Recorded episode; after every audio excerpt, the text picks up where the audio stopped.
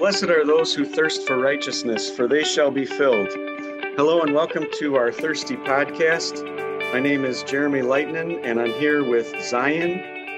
Uh, also, our guest today is uh, Pastor David Rockoff. We're glad to have you here. Uh, thanks for joining us, Pastor Rockoff. Glad to be here. Thanks for having me. Hey, Dave, it's good to see you. I, so, Pastor Rockoff, Dave, and I, we used to bike together all the time when he was living in Kenosha. Uh, so, Dave, with that, uh, two questions for you. First off, is uh, the one I have to ask all the guests is how are you related to Jeremy or Abby Lightnin? Um, I don't think I am. Oh, okay. You've been you've been striking out with that one a lot. I have been. We got to get some more of your relatives on. and then, so so like I said, Dave and I used to bike a lot. So Dave, you had told me this a few years ago. What is the toughest thing that you've ever done? The toughest thing I've ever done. Well, because you said you you did a couple of marathons, right? Did a couple of marathons. I did walk up. Uh, it's called the Incline in Colorado Springs. It's uh, I don't know how many steps, but they're kind of you just go up this side of kind of the start of Pikes Peak and uh, about a thousand steps or maybe. So that to me was was pretty tough as well. But uh, I suppose maybe the toughest thing was trying to stay even with you on the bikes. I think that probably ranks up there as well. Yeah. So I remember that Dave and I we biked from Oak Creek, so south of Milwaukee to Grafton. So it was about 50 miles one day. That was when we first getting into biking, and then 50 miles the next day. And we were done, Dave said to me, I've done three marathons, and that was the toughest thing I've ever done. I would agree. Well, and what made it tougher was uh, we lost the trail several times. Uh, we ended up in Wauwatosa, going up the hills of Wauwatosa, which I don't know if we were supposed to or not. So um, it might have been a little easier had we stayed on the, the route we were supposed to stay on. Yeah, I've done that trail uh, numerous times now, and I figured it out so we don't go all over Milwaukee like we did that time. All right. Uh, so tell us about your ministry out there in Michigan. Where are you, and what's your church like? My ministry, I'm in Dorr, Michigan, which is uh, about 15 miles south of Grand Rapids. Um, we have a medium sized congregation, about uh, 300 members. Uh, the pastor that I replaced was Pastor Steve Otto. He was here for 37 years, his entire ministry. Um, so I knew him because I started in Wayland, Michigan, which was seven miles from Dorr. So my first five years of ministry were in Wayland, and he was my circuit pastor. So when I didn't know what I was doing, uh, I would always call him and ask him. And we got pretty close to, together, played floor hockey. That was kind of the thing here in this area. Um, so learned a lot from him and a couple stops in Wisconsin, one in Nebraska. Now I came back to Dorr. Um, so replacing a guy who was here a long time. Uh, very simple kind of ministry. Haven't been using the Christian worship hymnal too too often or too long rather. Um, which, which Christian worship one? The red one or the blue one? That would be the first one, the red one. so you're you're only 30 years behind the rest of the synod. That that is true. That is true. And we're we're now using the second liturgy in that hymnal. So we're making our, our way through that hymnal. But uh, kind of a simple bunch. Um, Pastor Otto still lives in the area and attends church here, helps out a little bit. Uh, but it's been really good to kind of not get in the way of things and um, when I do things differently than what he did, he doesn't seem to have a problem with that at all, and it's not a not an issue. So, um, so enjoy uh, enjoy coming to a smaller congregation. I've been in some bigger churches with schools, and thought this would be kind of a fitting fitting place to come. Um, a little less of a schedule, but still plenty to do. Where else have you uh, served, and what other stories from ministry do you have? Uh, I started in Wayland, Michigan. That was a very small church, but a good starter church for a graduate, about 150 members. Um, spent seven years in Norfolk, Nebraska. Uh, that was as an associate, my first associate call. Um, I had a school as well. I think about 700 members plus a school. And then uh, went to Brillion, Wisconsin. Maybe the hardest part about that call was it was 20 miles from Green Bay, and you have to put up with all the Wisconsin people and the Green Bay people. They have football season year round there because isn't isn't that just isn't that just sickening? It is. That really is. It was a hard thing. So why, why is that so hard for you, Dave? I would think that would, that would be fantastic. No, no, no, no. We the Detroit is is our allegiance, and and no matter where we go, we we continue to root for teams that aren't very good. So, um, so I was there for seven years and um, another associate position, and then uh, spent ten years down in Kenosha, uh, associate position there too, with a large church and school. So, um, have had some different type of ministries. Uh, and so, again, kind of glad to be in a smaller situation. And uh, Dorr's a really small town. My brother likes to make fun of me because uh, the only really fast food place in Dorr is a subway connected to a gas station. Um, so it has quite a bit less than Wichita does. Um, so I, I tell him once we once he comes here, we'll give him the tour of Dorr, and it'll take about three minutes to get from the east side to the west side. So those of you who, uh, those of you who are listeners who might remember, we had uh, another Pastor Rockoff on about was it two months ago? Sure. Uh, I, roughly a while ago, and uh, that would be the brother John Rockoff of this uh, David Rockoff. So, did the two of you overlap in the Nebraska district there? He must have at li- yeah. a little bit. Yeah, he. I was. He was there the whole time I was there. So, um, we were in the same district. Didn't see a lot of each other, but every now and then ended up at a conference together. So maybe that's why I took a call out. They did. I didn't know if that district could hold two Rockoffs at the same time. So, um, I mean. So one of the things that I wanted to ask Dave to do, because when he was living in Kenosha, he would entertain us pastors when we get together, say to play sheepshead. So if you haven't played Sheepshead, it's probably because you're not German Lutheran living in Wisconsin. But you have to be all three kind of to, uh, or from Wisconsin to play Sheepshead. But we would get together and play, and then Dave would regale us with his shut-in stories in his shut-in voice. So I thought that Dave should share some of his stories with us, and then Jeremy and I will share a couple of shut-in stories too. So, what's a good story, Dave? All right, I, this is might be my all-time best shut-in story. Uh, had a gal in a nursing home. I don't remember her name. That's kind of the funny thing. As, as memorable as this story is, I don't remember her name. We'll call her Alice, uh, just to give her a name. So it was uh, about 4.15ish in the afternoon and um, wanted to get the visit in before supper time started. And usually found Alice in the cafeteria, and that's where she was sitting. So I went over to her and sat down and visited for a little bit. Alice didn't have all her faculties, really wasn't mentally uh, with it well. So doing our little chit chat, and then they brought out the supper, which was a baked potato and a piece of fish. And so the, the, the gal who brought her the supper put it on the table, got it all ready. So she took a bite of it and she goes, this is poo. Uh, not the word she used, but she, she said, this is poo. And I kind of looked at her and I said, I wanted to be pastoral. So I said, well, Alice, uh, you have to remember all that we have is a gift from God. He gives us all that we have. So she kind of picked at it again a little bit and then she took another bite. Same thing, same reaction, same thing came out of her mouth. And so then I said, now, Alice, I said, uh, if you talk like that and use that kind of language, nobody's going to want to come see you. And so she kind of just kind of sat there and then she looked at me and then and then she put her hand right behind my head like she was going to cuff me in the back of my head. And uh, so I just kind of tried to go on and I, I opened up my Bible, started a little devotion with her and was, was talking to her a little bit about that. And, and then uh, all of a sudden she goes, why don't you just go? Why don't you just go home?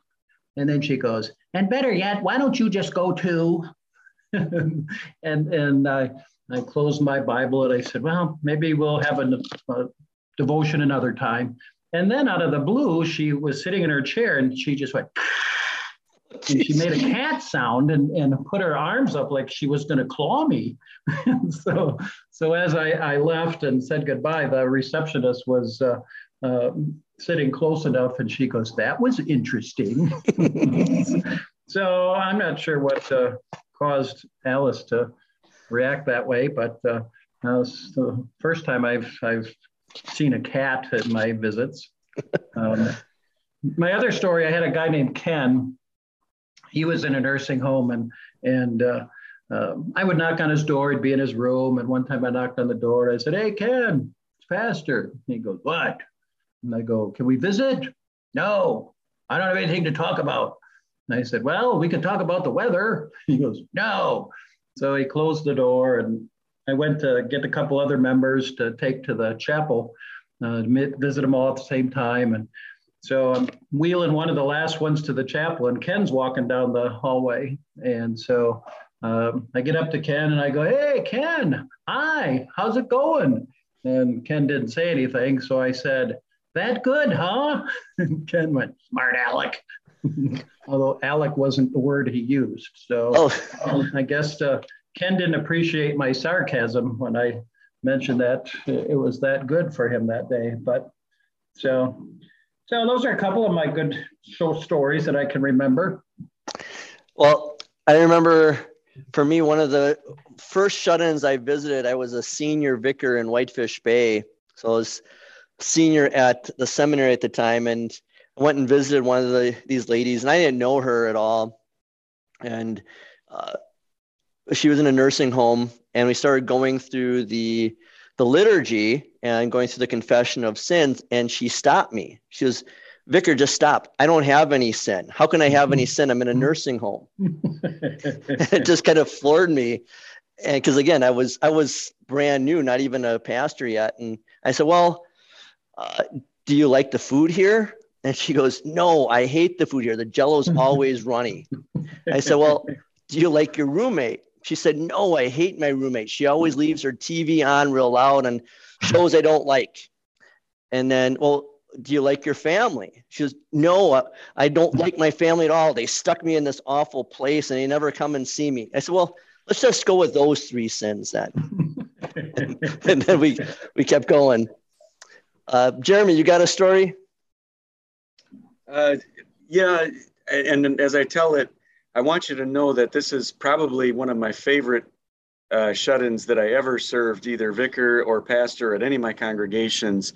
Um, when I first started serving her, she it was it was two shut-ins. It was her and her husband, and uh, th- they were always very generous. Uh, they were German speaking. Uh, I had a, a, part German congregations and uh, members that I would go visit who were shut-ins that uh, were were from Germany, and uh, this couple was one of them. And the the husband eventually died, but uh, they she didn't die until after I left the congregation, and uh, they would always give me um, five dollars for gas money, like uh, in addition to their offering. Um, and then around Christmas time, uh, she would always they would always give me, and she would always give me when she was a widow. Um, some you know some really nice Christmas gifts for our our boys and and my wife and myself. Um, and uh, so I want all of that to be the preface of. And she was very sweet. She would always you know put out the coffee and the um, you know a little something a little snack to eat when I would come to visit. So I always enjoyed visiting them very much. But um, it was one time when I brought one of those Christmas bags home uh, and you know gave them to my wife and my kids that uh, Abby said uh, later later on, she said, uh, "I found a Q-tip in one of those uh, Christmas bags," and and she said, uh, "I was like, oh really?" And she said, "Yeah, it was a used Q-tip." Oops. uh, well, uh, Shelly, my wife was reminding me of this this morning. I had forgotten this story. So it was a number of years ago. We had a couple uh, that were living up on the north side of Racine, which is not like Dorr, because Racine is really long and it's hard to get from the north side to the south side. And they lived on the north side. I live on the south side, and uh, they asked me to go to the store for them on the south side because there was a deal, and then they would pay me. And I, had to go and pick up adult diapers for them. And Shelly just reminded me of it is just the kind of things that pastors do for their members that people don't often think about. And then uh, that reminded me of a story that she had read on a pastor's Facebook page of, and I see if I remember this correctly, that uh, the wife had shared this story that a dear shut in who probably has dementia had given her husband as the pastor what she thought was a candle. The lady thought was a candle. But when he got it home, it wasn't a candle, it was a box. It was a box of ashes. It was, it was probably her husband's ashes. So, so the wife was asking, well, how does her husband, as a pastor, take these ashes back to the home without embarrassing the the uh, the member, uh, embarrassing the family, and so forth. But uh, you got any other stories, Dave? I have one, and Mike, you'll appreciate this because it involves Janice. All right. And, and you got to know Janice very well as the. Uh, so Janice is Dave's wife. Yes, the uh, the camp cook while we when we went to camp.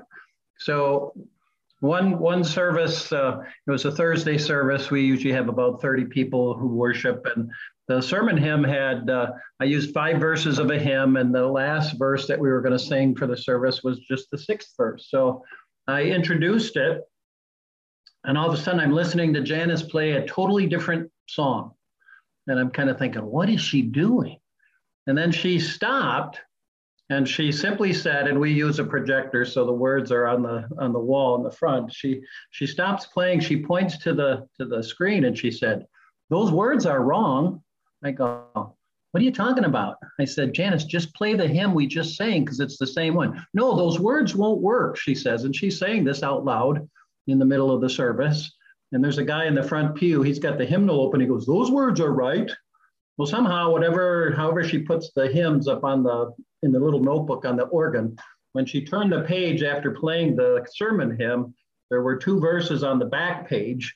And uh, so she was looking at verse six on that page, and then there was a different melody on the opposite page. So, um, you know, when you're in a small country church, you can kind of get away with arguing with the organist. So, um, or the organist arguing with the pastor. I should probably say that. And um, so everybody got a pretty good yuck out of that. And uh, as I made my announcements, I mentioned that we would, you know, church for the next week. And I said, hopefully the organist and I won't argue about anything next week. So um, she, she got a little red faced uh, uh, when she realized what she had done. So there you go. But she's a good sport. Well, I was singing too, one of my shut ins. Uh, this is a lady that I would go visit her, and usually people are pretty excited to see the pastor, except for maybe your shut-ins, Dave. Uh, and but this is a lady uh, that there were actually activities in her place, and I would uh, my typical visit is like about 15 minutes of small talk, and then 15 minutes of devotion and the communion liturgy and communion, five or 10 minutes of small talk again, and so 45 minute visit, and I'm off to the next one. But this lady, five minutes in, she's, that's enough, get to it. and this is the same lady that when I went to see her, uh, I poured out the wine in, in the individual cup and she goes, that's not enough. so, and then I put that on Facebook. I said, this is the first time I've had a shut in say this. And then one of my teenagers saw it and said, Pastor, was that my grandmother? I said, yes, it was. I get bumped for uh, bingo quite a bit. So, yeah. you know, if you come when they're playing bingo, usually your odds of, of getting the visit in at that point in time are, are not very good. So, you're right. Uh, I have to ske- I have to schedule around bingo at the one nursing home. Yeah. I have another good uh, church story. Being in a kind of a laid back church, uh, we have a gal who can't take wine for communion, so we always put the grape juice in one of the cups, and then we put another empty cup underneath it so we know which one it is. Uh, the, the lady who did that didn't know about that. So when I took the cover off, I noticed there wasn't one in there.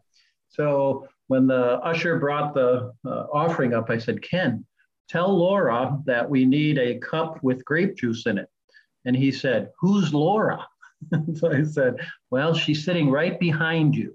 So I noticed he he went back there and he was talking with her, and then he comes back before we're going to start communion, and he's got a little Dixie cup in his hand.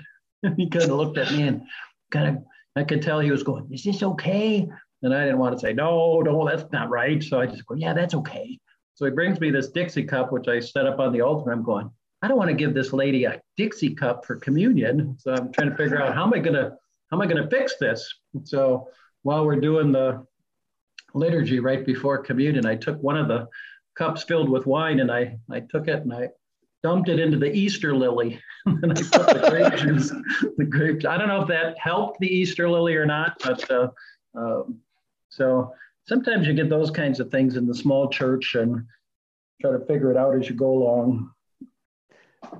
Yeah, that, that reminds me that uh, of a story, similar story at First Evan downtown Racine. I was in an Advent rotation, and at First Evan, they have the tradition that the first Wednesday in Advent is communion. And so I went over there, and it was a seven o'clock service at and then our service at Epiphany at the time was 6:30, and I was over there at seven o'clock, and I was talking to the uh, communion assistant during the Advent meal before the service, and he said, "Ah, if anything goes wrong, just wing it." I said, "Well, I can, I can do that." Well, I get up there for preparing the elements during the uh, the Sanctus, Holy, Holy, Holy, and then I lift up. Uh, you know, I got pull out the chalice and then the flagon, the pitcher for the wine, and the flagon is empty. and and I have enough time to go into the sacristy to look for their wine, and they keep their wine locked up. So I had to wait for this for Bill, the communion assistant, to come up, and I whispered to him. So he left to go find someone, like you were talking about, Dave. Uh, no one knew where the key was to be able to unlock the wine.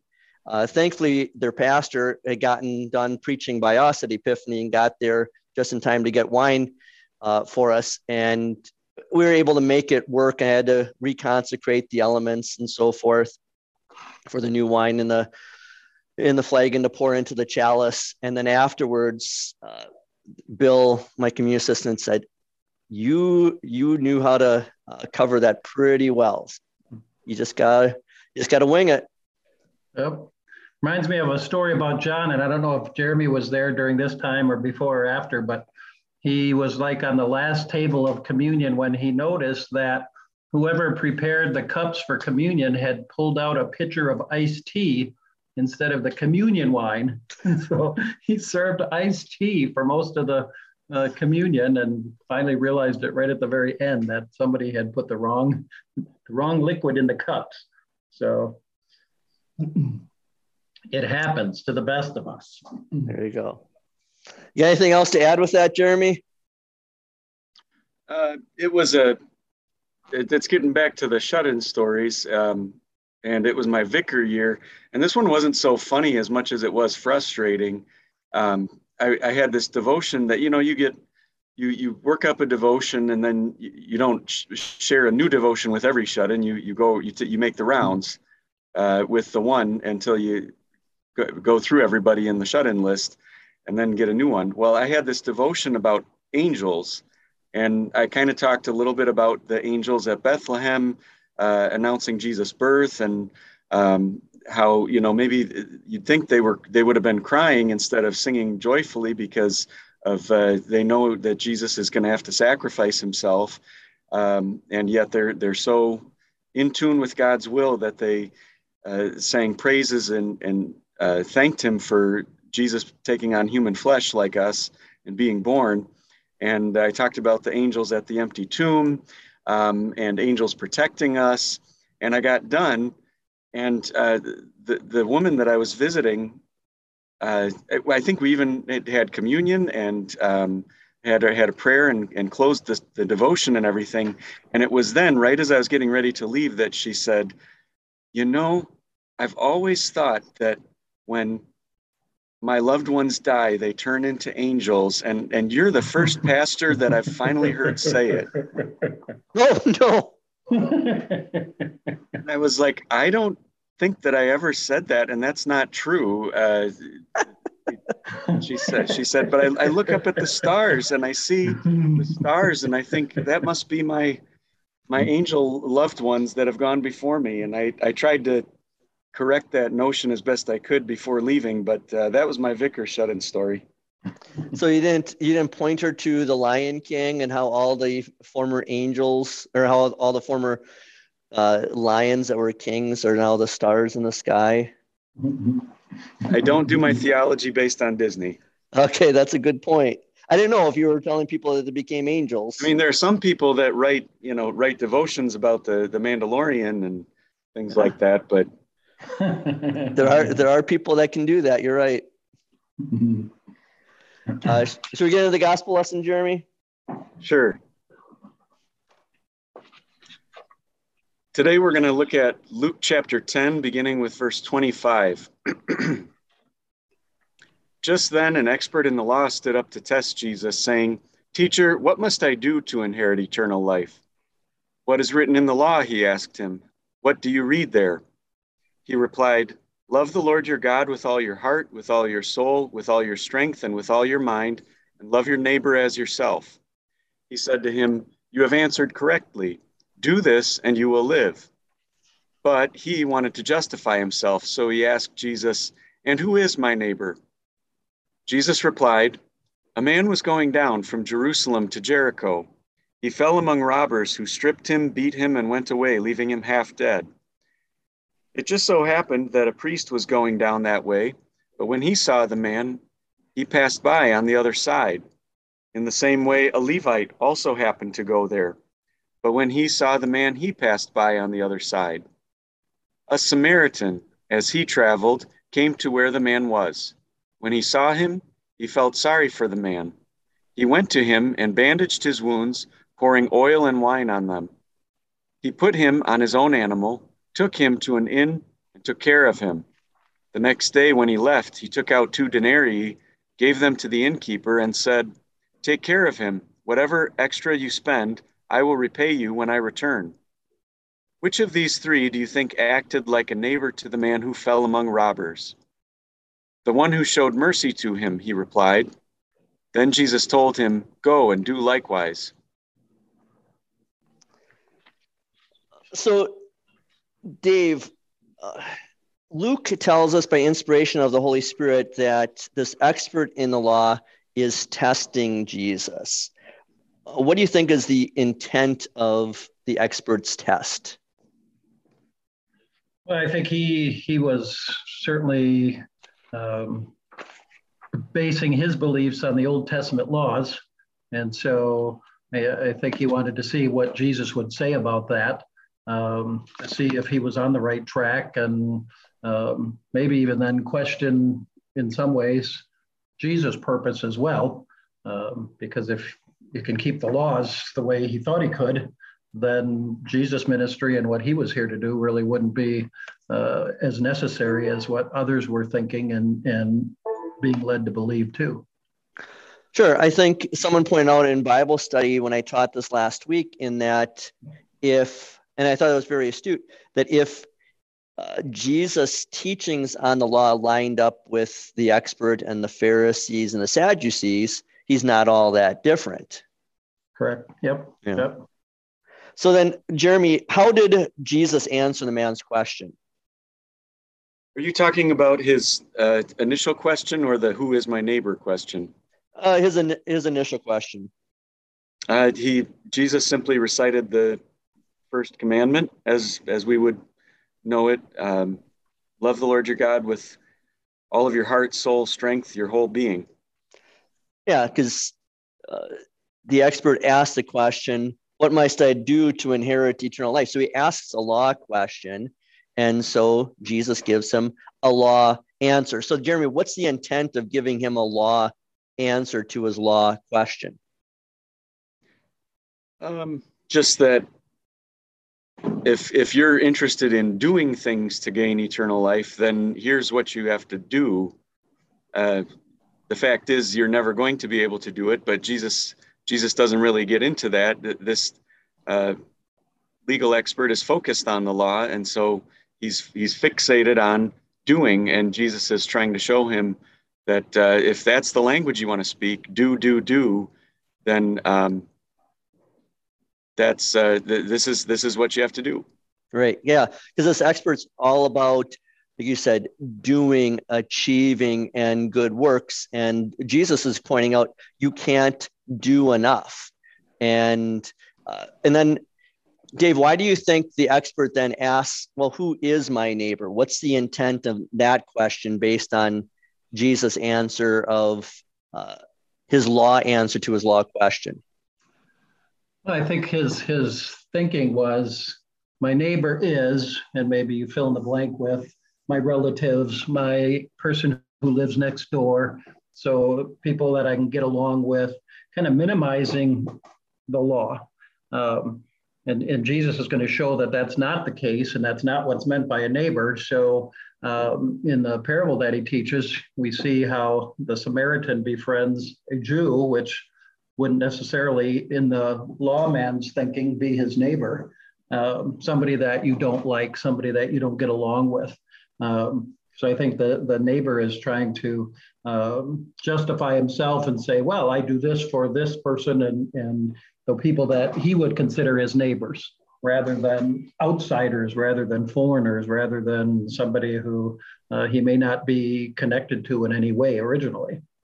So Dave and Jeremy, have you guys in in the places you've lived, have you had good next door neighbors or not so good next door neighbors? uh, mine, for the most part, have been good. Um, kind of funny. Sometimes your neighbors you don't even really get that close to. Um, I've had some people that I've lived beside me that I didn't really even get to know very well. Um, so when you think about that as, as that definition of neighbor, it would certainly differ from uh, the person next door that you were really close to. Jeremy, this is the this is the point I always make uh, when I teach the Ten Commandments in Catechism. That um, it's helpful to hear how the the German language handles this because uh, the word for what you just described is uh, Nachbarn. That's the person that lives next door to you. And that is not the word translated in the German catechism. In the German catechism, it's the word uh, nächste. It, lets, it means like next or the person nearest. The, whoever is nearest to you at any given point is your neighbor. It's not just the people that uh, are on your same block. Okay. Yeah, because uh, I think to answer your question, I've always had decent neighbors. Okay. Well, where I live now, we used to have a neighbor that they were not very nice. If our dogs went in their yard at all, we got a call from the village uh, or even the, the village representative or even police officers coming over.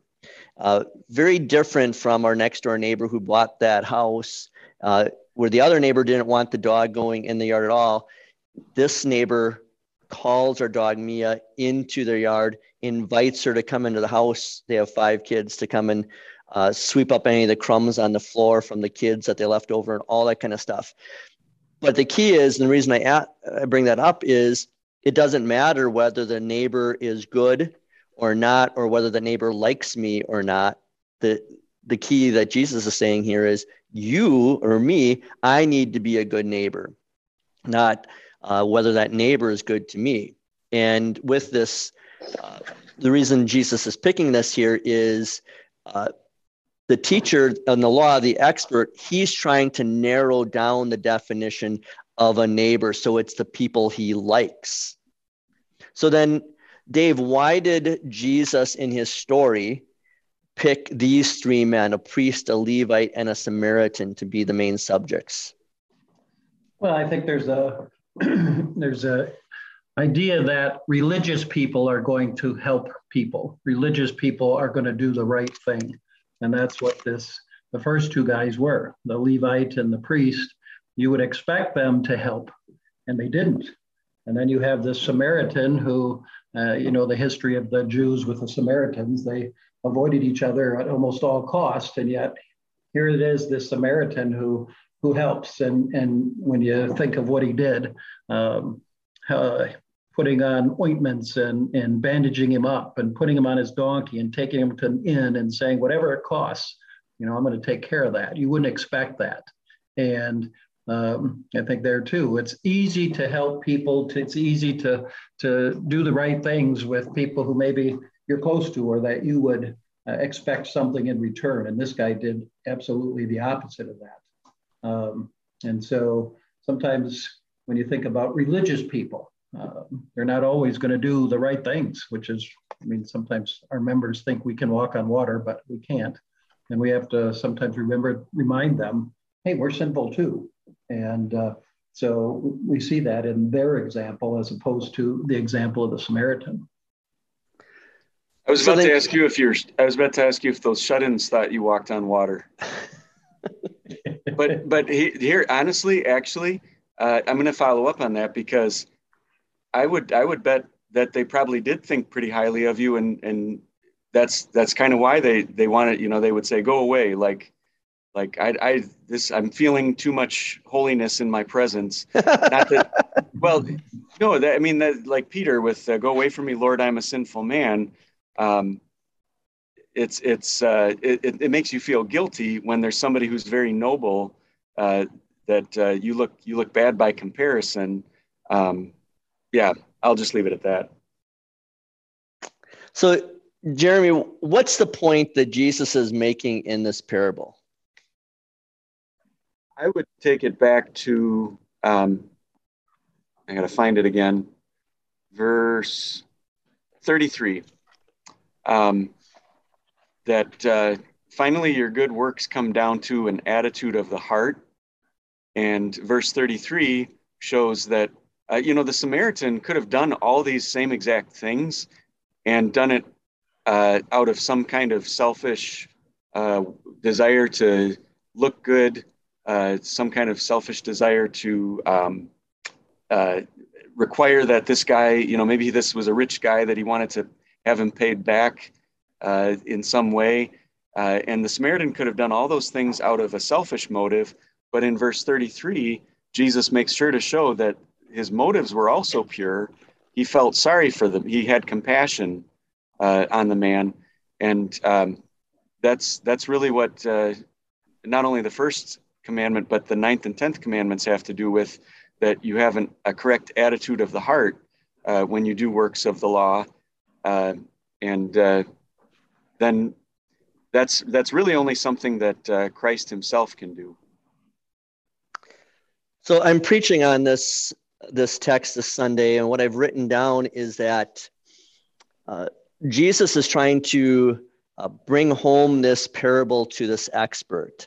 And the expert, you know, Jesus uses uh, two men that the, the expert would like and consider his neighbors, his friends, his buddies, the priest and the Levite who also works with the priest in the temple. Uh, and yet they're hypocritical. So he doesn't want to be those guys. So uh, Jesus then uses a Samaritan who the expert would consider to be a heretic, and uh, and then also you know not a pure blood uh, Jew. And so he doesn't want to hang out, be one of those guys. So the only other one that the expert can identify with is the guy that's laying in the ditch by the side of the road and that's and that that's what i said as the point of this parable is for this expert who thinks he can be saved by doing the works of the law to realize he can't. He's the he's the guy that's laying on the side of the road, and he needs the mercy of a Samaritan. And then I apply it that uh, you and I, we're the ones who are lying right beside that expert. We're in the ditch, and we need a good Samaritan who isn't nameless, but it's Jesus that he gets down in that ditch with us with his incarnation of God taking on human flesh, that uh, he picks us up and bandages us uh, with his word. He uh, takes care of our wounds with the oil and wine of baptismal waters. He feeds us with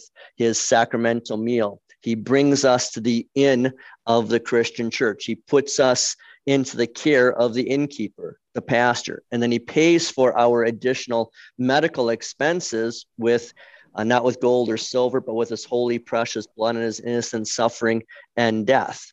And then, as good Samaritans, uh, you and I, you know, changing the parable a little bit. Now we well, we can be the good Samaritans because everyone else in our world they're lying in the ditch with us, and we want to invite them into the inn with us.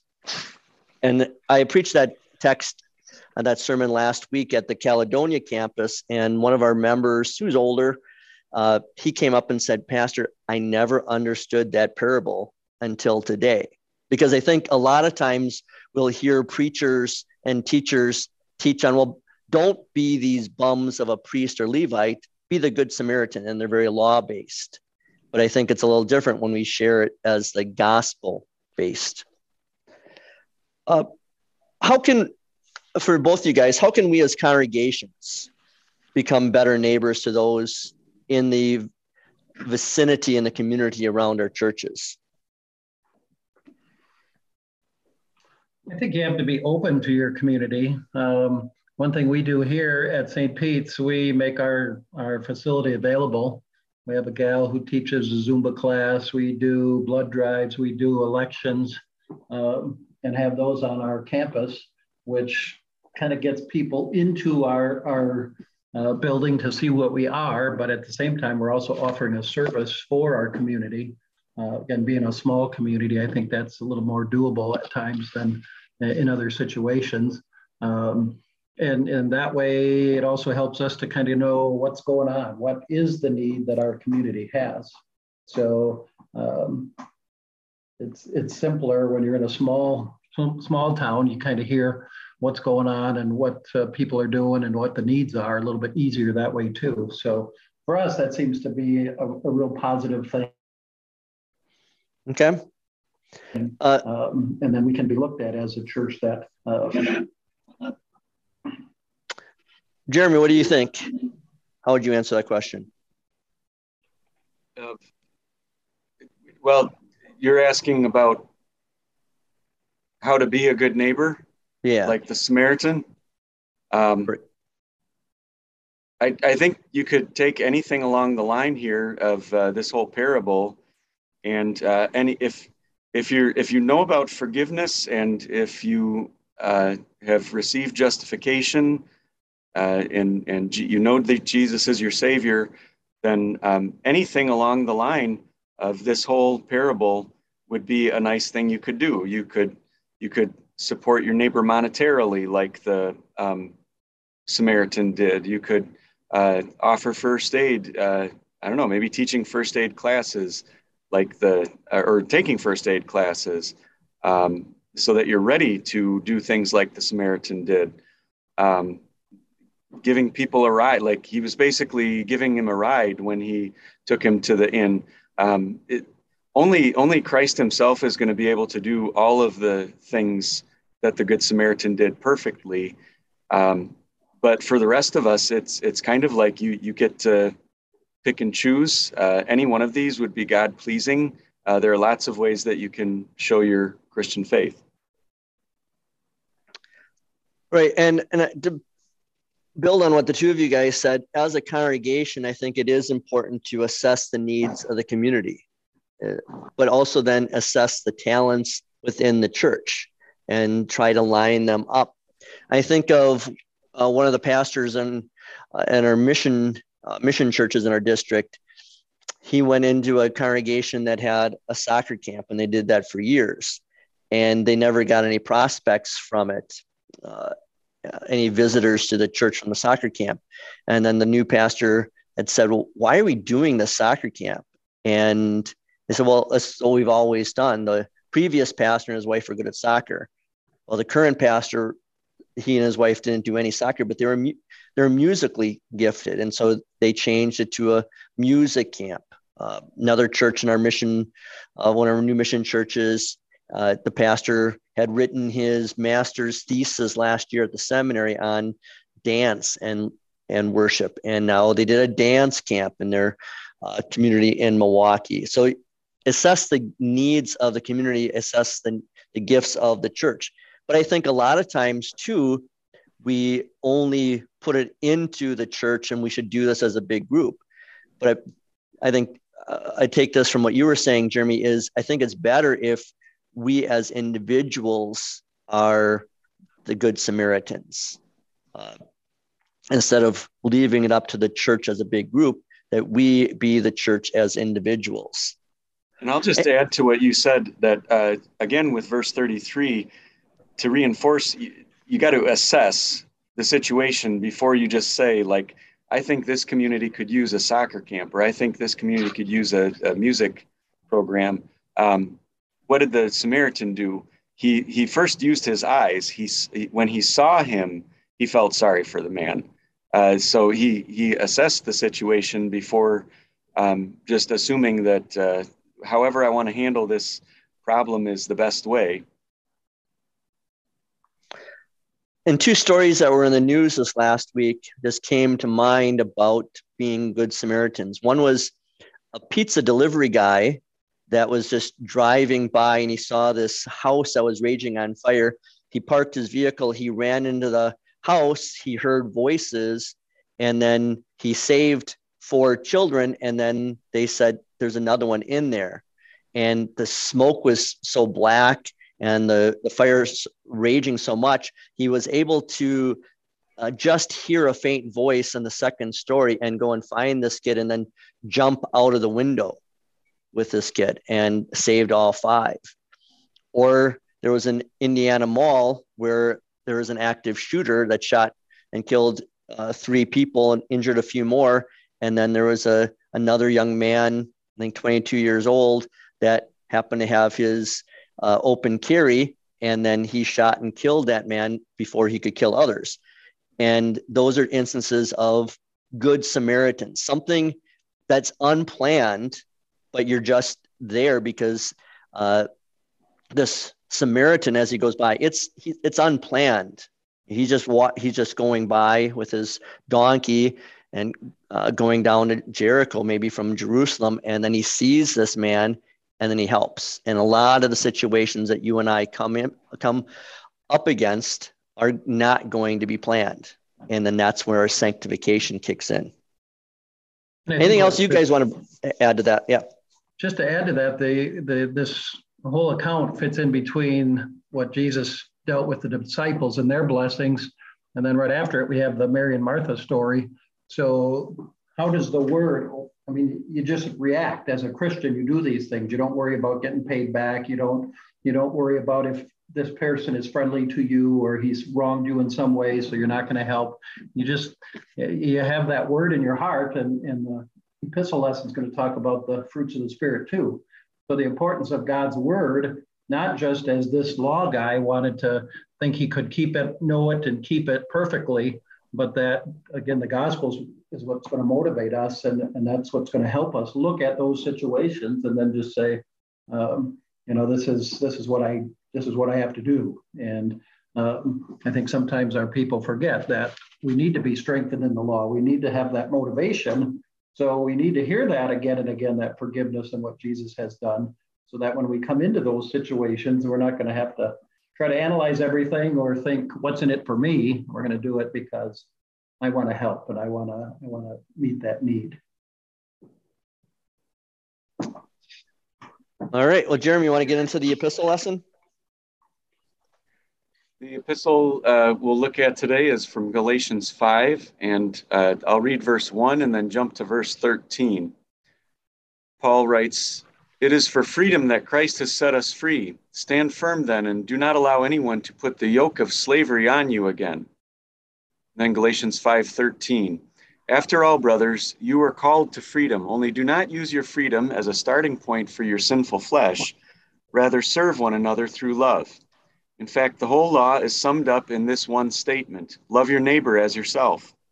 But if you keep on biting and devouring one another, watch out that you are not consumed by one another.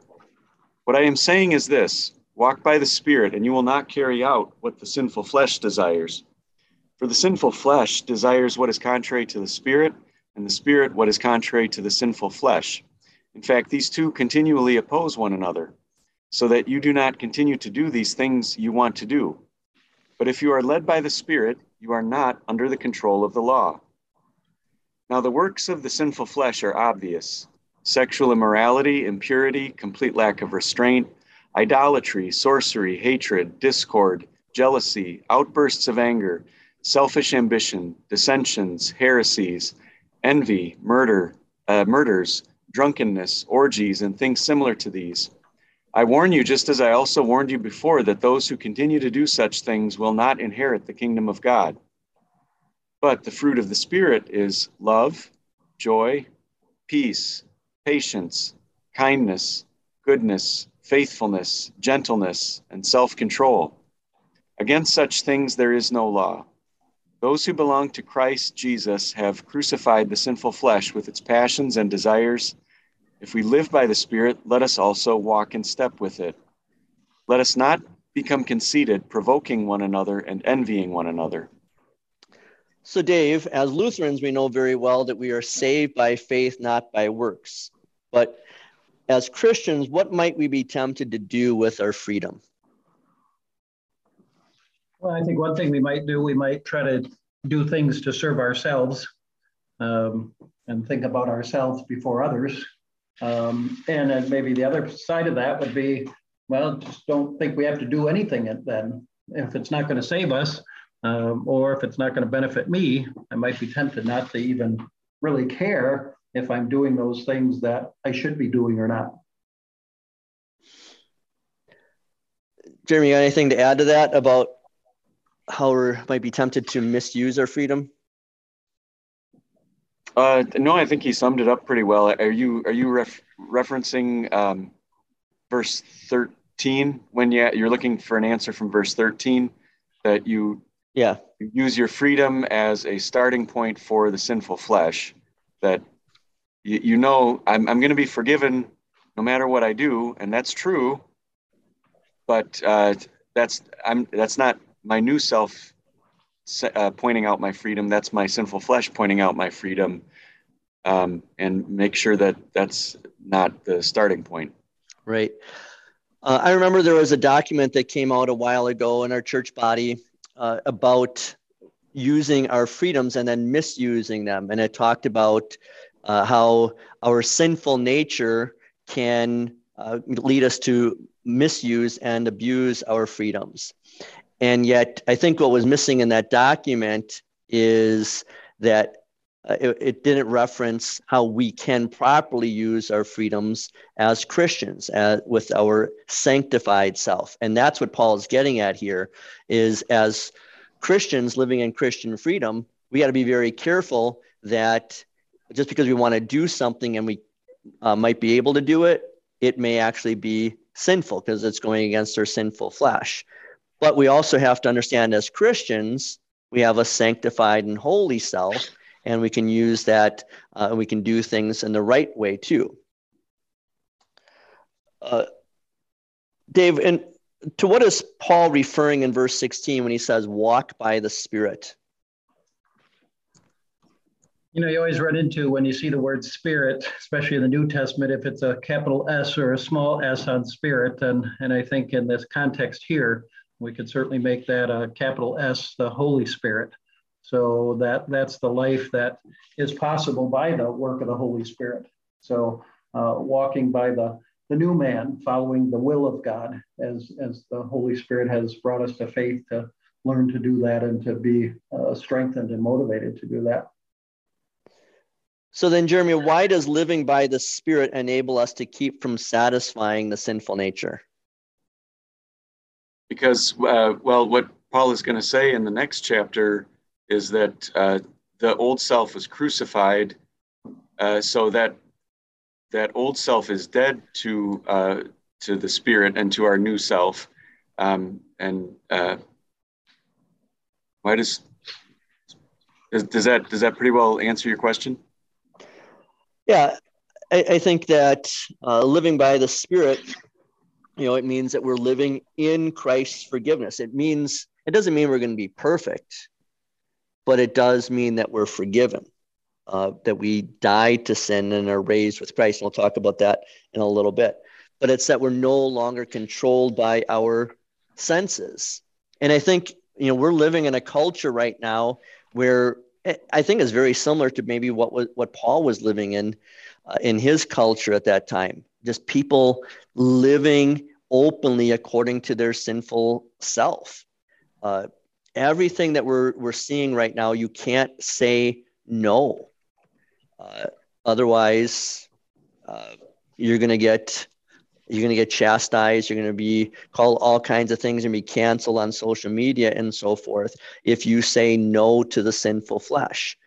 Uh, I just just saw a headline to an article uh, just before we started recording today of how the CDC, you know, they were saying to to all of us uh, for the last couple of years, you have to stay locked down because of this virus of COVID and yet they won't say now to the, the homosexual community uh, say stay home and don't go to these orgies with monkeypox and because they don't want to say no to anything that's well we would call sin because they can't call anything sin they're living according to their sinful flesh uh, do we also see this text kind of frequently today you know it's it's this this is my choice. This is what I want to do. I, it seems like I'm bringing that up a lot in this in some of our sermons of late, with uh, you know the overturning of abortion and things of that nature. So that seems to fit right in with what Paul's trying to tell us here is that um, we want to do what we want to do, and that's that's certainly not the Spirit leading that that thought and that desire, but rather that sinful nature. And and so um, seems that that certainly fits right in with what we're talking about crucifying that sinful nature because it's powerless, it's dead. And, and then again, using God's word so that that fruit of the spirit and all of those examples there can be what we're going to follow instead. Right. We pray in the Lord's Prayer, uh, God's will be done. Jesus prayed in Gethsemane, Your will be done. But how often don't we actually live according to our will? so so dave based on that when paul says those who continue to do such things will not inherit the kingdom of god. What does he mean there? Because doesn't everyone sin? Yeah it, it's it's that repetitive thing. It's that using the the grace of god as a as a license to sin and then just say well it's no big deal. I'll be forgiven. Um, obviously we we know we sin every day but it's it's if i don't feel that that's a bad thing and i'll just keep doing it um, certainly the, the, the will to do god's will is what needs to be in our hearts too. And and yet what a blessing it is to know that when we don't we are forgiven. And so that whole idea of I really want to do God's will and and um, know that I'm forgiven, not that I just kind of do whatever I want, and then at the end of the day say, God forgive me, um, without any sorrow, without any intentions of turning away from those sinful things that we do.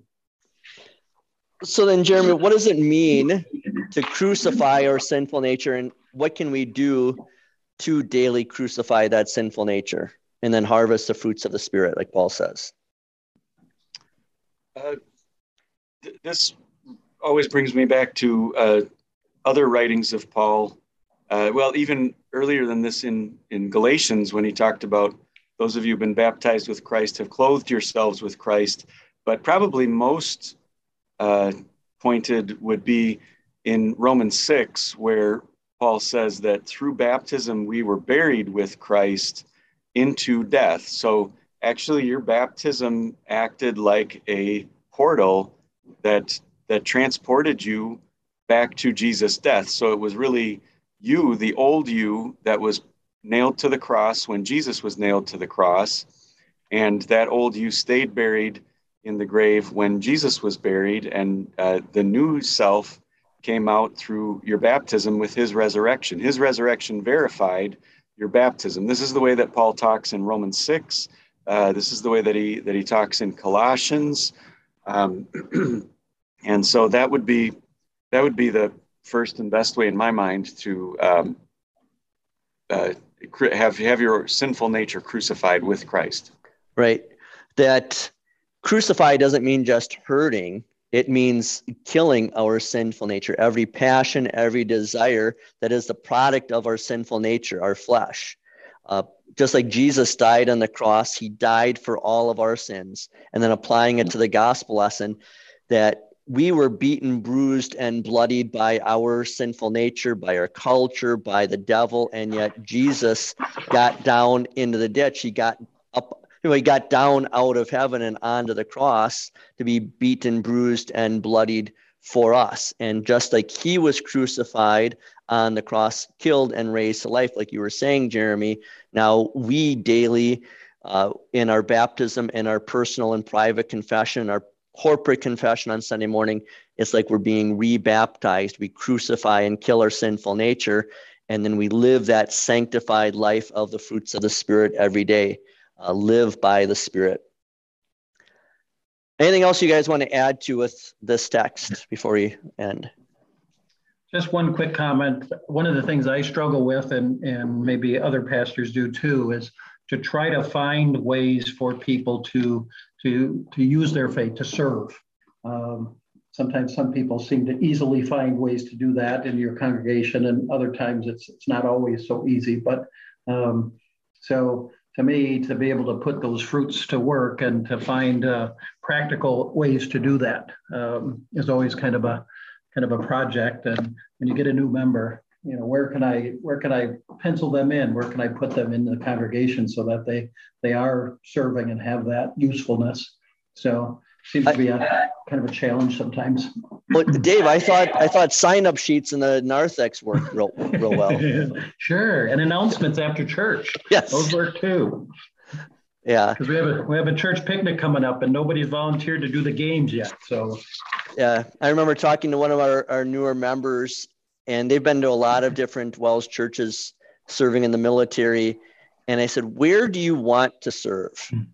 And they said, Well, let us think about that, Pastor, because all the 15 churches we've ever been in, we've never been asked that question. We are always said, This is a hole in our ministry where we need to serve. I said, Well, you're gifted people. Sometimes it's, we do have holes in the ministry, but it's better if you serve, uh, you know, as we're talking about both the gospel and epistle lesson, where where can you best serve God and your neighbor in your vocation? If it's even something as simple as giving a cup of cold water, giving a some food to someone, uh, making a phone call, writing a card, whatever it is, greeting someone before or after church, and so forth. Good way to put it. I'll remember that. Oh, fantastic! All right, make sure you tell them I said it too. I will. I will. I'll give you credit. All right. And Dave, I, hmm. just before we go, I'm I'm planning a hundred mile bike ride next month. If you want to go with me. Next month. Sure. I just I just did one the other day. We biked up back up to my aunt's restaurant in Grafton.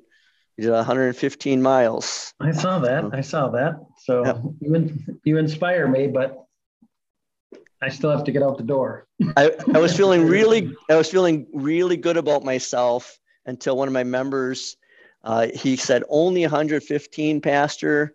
And then he said on, on Facebook, I'll give you a break because you preached that morning. And then the next day, I saw he did 215 in one day. Thanks. Wow. That's wow.